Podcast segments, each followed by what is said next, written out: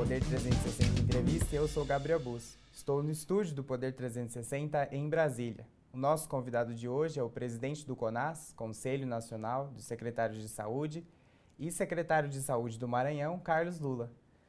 Obrigado por ter aceito o nosso convite, secretário, seja bem-vindo a essa entrevista do Poder trezentos e sessenta. Eu que agradeço a oportunidade, Gabriel, de poder estar conversando e poder estar falando de saúde em tempo de pandemia. Certo. Secretário, gostaria de começar falando sobre a C P I da Covid, que ontem começou o processo de abertura no Senado Federal. Como que o senhor vê, como que o senhor avalia essa abertura da C P I? E eu gostaria de saber, na sua opinião, a C P I ajuda no combate à pandemia ou atrapalha nesse momento? Então, Gabriel, é, me parece que o primeiro ponto é assim, é muito ruim a gente ter instabilidade política junto com instabilidade econômica e sanitária. A gente tem uma crise sanitária gravíssima e a gente conviveu durante esse ano com graves crises econômicas decorrentes, a, obviamente, da crise sanitária, mas sobretudo com a crise política no país que não tem fim. Então a gente está no quarto ministro da Saúde, a gente mudou o ministro da Justiça, mudou o ministro da Educação, É, teve a troca no Ministério, rompeu relação com a China, não rompeu relação com a China, muda ministro das Relações Exteriores. A gente não teve, nesse ano, paz para poder cuidar, de fato, do principal, que é combater a pandemia. Então, a gente não teve estabilidade política. Então, assim, a C P I, ela meio que coroa isso tudo, porque a, a gente podia estar discutindo oxigênio, podia estar discutindo kit de intubação, podia estar discutindo comprar vacina mais rápido, conseguir vacinar onde há excedente em outros países, mas a gente está discutindo quem vai ser culpado da pandemia. E do jeito que está indo a C P I, com a inclusão de governador, de prefeito, sem nenhum fato determinado ao certo, podendo ah, investigar todos os governadores, todos os prefeitos, a gente está chegando, na verdade, à conclusão de que ela vai investigar para não, para não investigar nada, porque quem investigar tudo não investiga nada. A existência da C P I com fato determinado é exatamente por isso. Então, me parece que do rumo que ela vai tomando, ela vai ter pouca consequência prática. Obviamente, C P I a gente só sabe como começa, a gente não sabe como termina, e sendo os adágios mais certos ah, do Poder Legislativo. Mas me parece que agora, obviamente, esse juízo de oportunidade é do próprio Congresso, mas ah, me parece que a gente só coloca mais fogo, né? Ah, é, a gente poderia estar tá, tá gastando energia É, de outra forma, mas ela apenas coroa. O problema não é a C P I, o problema, na verdade, é a instabilidade política que tomou ah, esse um ano e pouco de combate à pandemia. A gente não teve a união ah, dos poderes e muito menos dos entes federados num sentido só. Como todo mundo bate cabeça, a gente vai continuar batendo cabeça com a C P I. Secretário, a gente passou é, em alguns dias... No último mês, a média de quatro mil mortes em um único dia. A gente caminha para quatrocentos mil mortes. E eu gostaria de saber quais equívocos o senhor considera que precisam ser corrigidos para que a gente diminua essa média de vítimas que a gente vem tendo ou que pelo menos a gente estabilize esse número que está tão alto. Então, é, em treze de abril, a gente bateu trezentos e cinquenta e oito mil óbitos. Portanto, restam quarenta e dois mil óbitos para a gente chegar a marca de quatrocentos mil. É muito provável que a gente consiga isso, infelizmente, ainda em abril. A gente tem dezesseis dias ainda no mês, ah, com um pouco mais de dois mil óbitos por dia, de média móvel, a gente conseguiria chegar a essa marca. A gente lamenta muito que isso tenha acontecido, mas é uma sucessão de erros, né? A gente ah, caminhou até agora pelo caminho equivocado. A gente não teve A, um sentido de ter um discurso só, uma comunicação só para a sociedade, em termos do que deveria ser feito para combater a pandemia. Então, a gente continua com a disputa de narrativas para saber qual narrativa é vencedora, quando, na verdade, a gente sabe que o caminho é um só, né? Há países que conseguiram controlar a pandemia sem vacina, a, e a gente não conseguiu, né? A gente conseguiu acabar com a economia e acabar com a saúde pública ao mesmo tempo. Então, a gente é talvez um dos piores países do mundo no enfrentamento à pandemia, isso tem que ser dito muito claramente, e a gente não chega a, a esse número e a essas quantidades sem método. A gente teve um método para chegar aqui, né? Isso foi, é, por assim dizer, não foi, não foi só erro, né? Houve um cálculo político E esse cálculo político está dando resultado. E o resultado é essa escalada de mortes e de casos. Ah, com noventa e duas variantes em circulação no país, é, é muito improvável que a gente não pudesse ter um cenário tão ruim quanto a gente está tendo ah, nesse início de ano. A gente já em novembro do ano passado, com o aumento do número de casos, a gente suspeitava que a gente podia ter um aumento considerável de casos no primeiro semestre de dois mil e vinte e um. Não tão grande quanto a gente teve.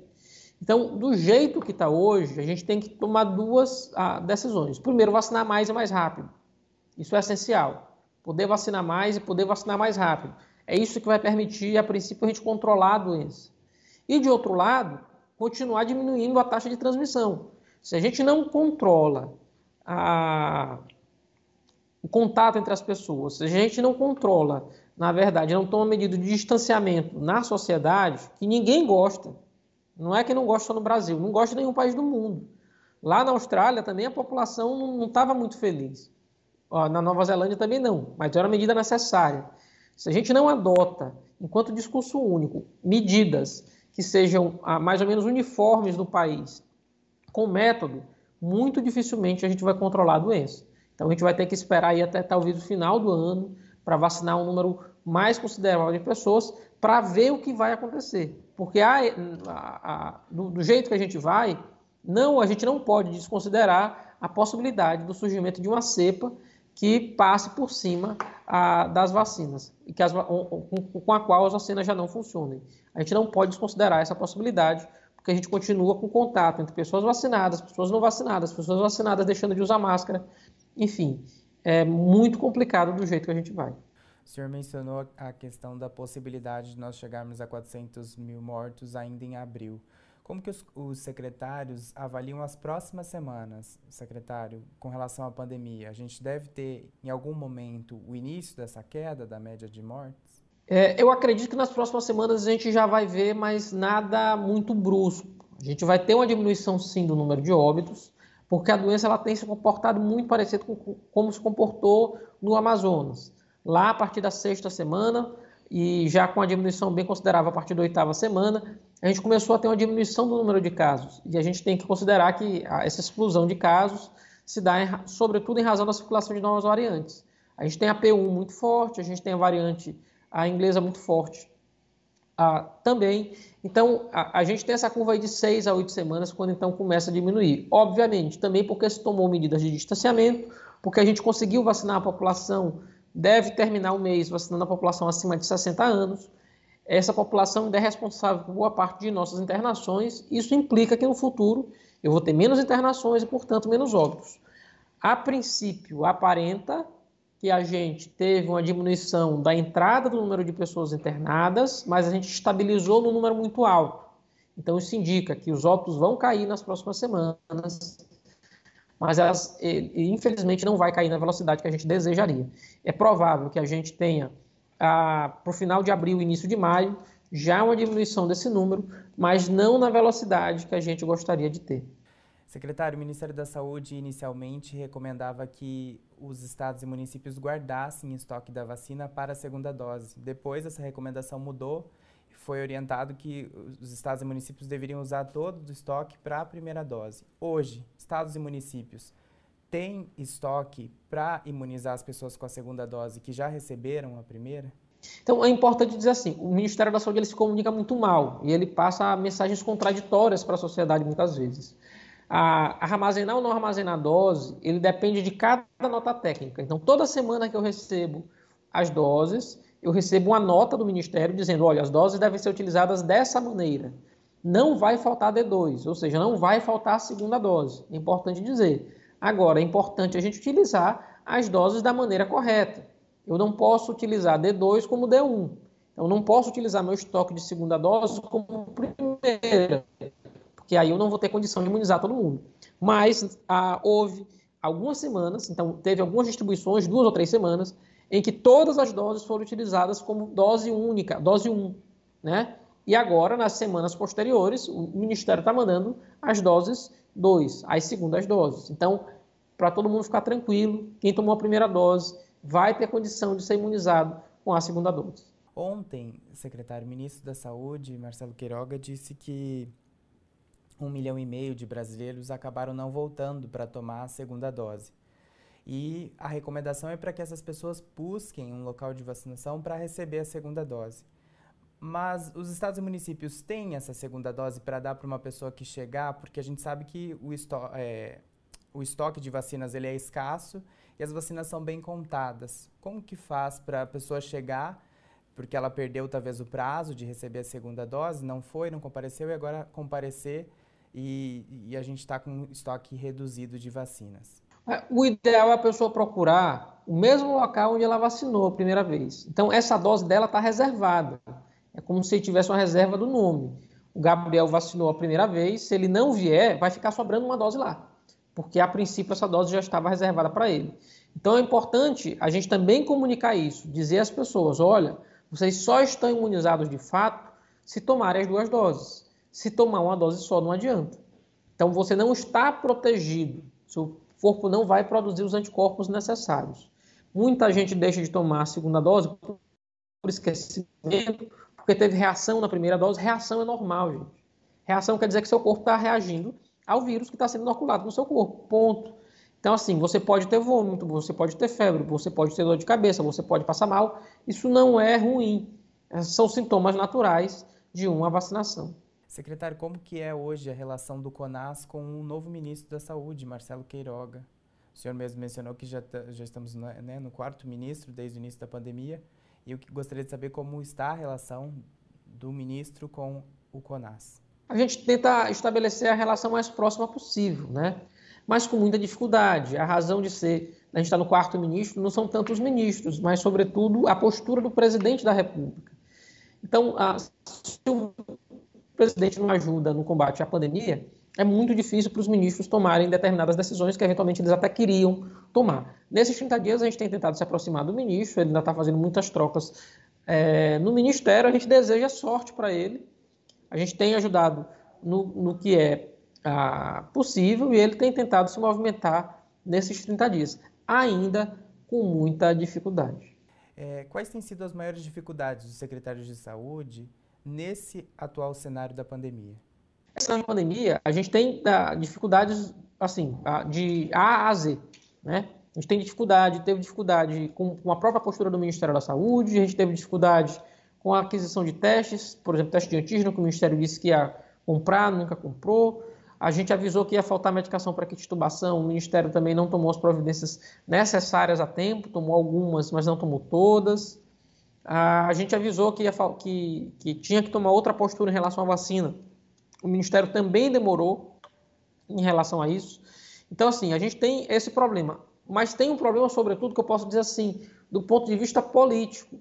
Já é difícil combater uma pandemia. Quando a gente tem de combater a pandemia é, com um desacerto no país, é muito mais difícil. Porque aí vai chegar lá no posto de saúde, lá na atenção básica, do cidadão, desde o início da pandemia, dizendo, não, eu quero tomar cloroquina.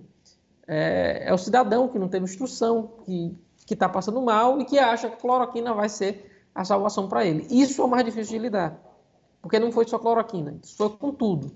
Foi, inclusive, com a vacina. Eu tenho resistência de pessoas até hoje a tomar vacina. Não, não vou tomar esse negócio que vem da China. Então, assim, é, é muito difícil ter de lidar com a pandemia, é muito difícil ter de lidar com escassez, é difícil ter de, lidar com, ter de lidar com falta de insumo, mas é muito mais difícil ter de lidar com tudo isso e é, ter de, de remar muitas vezes contra, a, um, um, pode ser um caldo cultural que entornou no Brasil. Esse discurso da maior autoridade da República, ele tem muito eco na sociedade, ele faz toda a diferença lá na ponta, quando a gente vai atender as pessoas. Como que o senhor avalia a vacinação hoje no país, secretário? E o quanto o senhor acha que deveria se acelerar dessa imunização assim que possível? A gente tem, muitas, tem muitos problemas. A, a gente tem um problema, sobretudo, de discurso.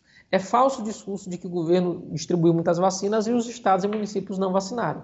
Primeiro, quem vacina é município, quem vacina é o prefeito. Os estados distribuem as vacinas. E os estados têm distribuído as vacinas em vinte e quatro horas. Chega a vacina aqui, em geral demoraria três semanas para entregar, porque eu tenho uma rotina de entrega de vacinas, eu faço isso por caminhão, eu estou fazendo por via aérea, exatamente para chegar o mais rápido possível. A velocidade do, dos, dos municípios não é ideal? Sim, infelizmente ela não é ideal, mas é o máximo que se tem feito. Eu posso, por exemplo, pegar no norte gente que desce dois, três dias de Rio para vacinar dez pessoas. Isso acontece. Eu tenho problemas também no sistema do Ministério. Eu tenho muito mais doses aplicadas do que doses lançadas. Então não dá para a gente ficar se utilizando disso para terceirizar a responsabilidade. A responsabilidade de todo mundo. Se o processo de vacinação, infelizmente, ele não se dá na velocidade que a gente gostaria, é também por responsabilidade do Ministério, não só dos estados e dos municípios. É, eu acho que é muito ruim a gente adotar essa política de ficar apontando o dedo. De eu fiz, eles não fizeram. É, isso não tem nenhum sentido e nenhum ah, fundamento. Mas, infelizmente, é mais uma narrativa que se quer colocar para tentar se eximir de responsabilidade. A responsabilidade da gente não ter mais vacinas hoje é do presidente da República, que não quis aceitar a vacina da Pfizer, que brigou com o Butantan, porque é, rejeitou duas vezes as vacinas do Butantan, porque rejeitou outras vacinas lá atrás, ainda no segundo semestre. Era para a gente ter vacinado um número bem maior de pessoas e ele tenta usar essa cortina de fumaça nesse momento para se eximir de sua responsabilidade. Secretário, nos últimos meses a gente vem notando que pessoas mais jovens têm sido internadas, entubadas. Como que o senhor avalia esse novo cenário? Que até então, o ano passado, a gente não tinha tantos jovens sendo internados ou até mesmo entubados, pessoas mais novas, né? É, e aí, esse é o alerta para a juventude, fundamental. É, a doença de dois mil e vinte e um é como se fosse a primeira onda de um novo vírus. Não é o vírus do covid dezenove, lá que a gente enfrentou em dois mil e vinte. Ele praticamente não tinha reação em pessoas mais jovens e, sobretudo, em crianças. Hoje a gente tem crianças internadas, muitas delas. Algumas até em U T I neonatal, crianças de meses internam pelo Covid. A gente tem muitos jovens com, abaixo de quarenta anos sem comorbidade, que estão entubados, que estão morrendo. Então, a gente pede atenção a, da sociedade para esse ponto. A, não dá para a juventude é, se comportar com irresponsabilidade, porque não pode deixar de ir na festa, porque não, não pode ficar em casa. Então, esse é um ponto também. Os jovens, eles têm sempre uma postura, a, por assim dizer, de se colocar mais em risco, né? Mas acaba colocando a sua vida e a vida dos outros. Então, isso de fato tem acontecido em dois mil e vinte e um e esse é um alerta para a nossa juventude. Não dá para a gente ter que ficar combatendo a Covid e tentando evitar festa clandestina. Eu acho que é hora da gente parar um pouco, colocar a mão na consciência e evitar perder a vida. Eu tenho uma última pergunta, secretário, com relação ao consórcio do Nordeste, que É, recentemente anunciou a compra das vacinas da Sputnik V, do governo russo, e eu gostaria de saber como estão as tratativas. Ontem o ministro Lewandowski, Lewandowski perdão, é, atendeu um pedido do governo do Maranhão e determinou que até o fim do mês a Anvisa é, decida sobre essa autorização excepcional da vacina da Sputnik V, né? E eu gostaria de saber como que o senhor vê a decisão do ministro, como estão as conversas do CONASS ou até do governo do Maranhão com a própria Anvisa sobre esse assunto. Então, a gente teve uma reunião, são nove governadores, né, nove estados de norte e nordeste que fizeram a aquisição a, da vacina Sputnik V. O Ministério já demonstrou interesse de fazer a aquisição, né, de atravessar a nossa compra e entregar a Sputnik V para o país inteiro. É... E o, o problema assim, é o senso de urgência. Ah, tem um pedido de autorização de importação da Anvisa, a gente não vai estar produzindo nada aqui, é a vacina que está sendo produzida lá na Rússia, já é usada em diversos países, usada na própria Rússia. É, e aí a gente participa de uma reunião com a Anvisa, obviamente a Anvisa não tem o, o dever de dizer sim, mas ela tem o dever de analisar, para depois de quatro horas de reunião ela dizer, não, mas agora a gente tem que ir visitar a fábrica lá na Rússia. É assim, parece que a gente não está vivendo no meio da pandemia. É, o que mais dói é esse senso de urgência, de ter de tomar uma decisão com velocidade. É, e, e não se sabe nem quando se vai na Rússia. Então, é ótima a decisão do ministro Lewandowski, porque obriga a Anvisa a, a ter de decidir. O que não dá é para a gente ficar enrolando. Parece que a gente não está vivendo a pandemia. Em condições normais de temperatura e pressão, eu acho perfeito a postura da Anvisa, né, com todas as cautelas, a olhar com segurança, mas a gente tem uma lei que obriga, nos casos em que já há um registro internacional, a Anvisa simplesmente homologá-lo no país. E a Anvisa tem resistido a isso. Então, que a gente derrube a lei, porque a lei permite isso. Inclusive, uma resolução da própria Anvisa reafirma isso. Então é no mínimo estranho a postura, a estranha postura da Anvisa nesse ponto, e a gente espera que agora, com a decisão do Supremo, ela acelere esse procedimento, possa ir à Rússia e fazer a análise. A gente tem certeza que a vacina é eficaz e segura, e a gente vai poder acelerar o processo de vacinação no país. Muito obrigado, secretário, por sua participação. Obrigado a você que está conosco. Não se esqueça de se inscrever no nosso canal, ativar as notificações, deixar seu like para não perder nenhum dos nossos conteúdos. Sou Gabriel Busso e até a próxima.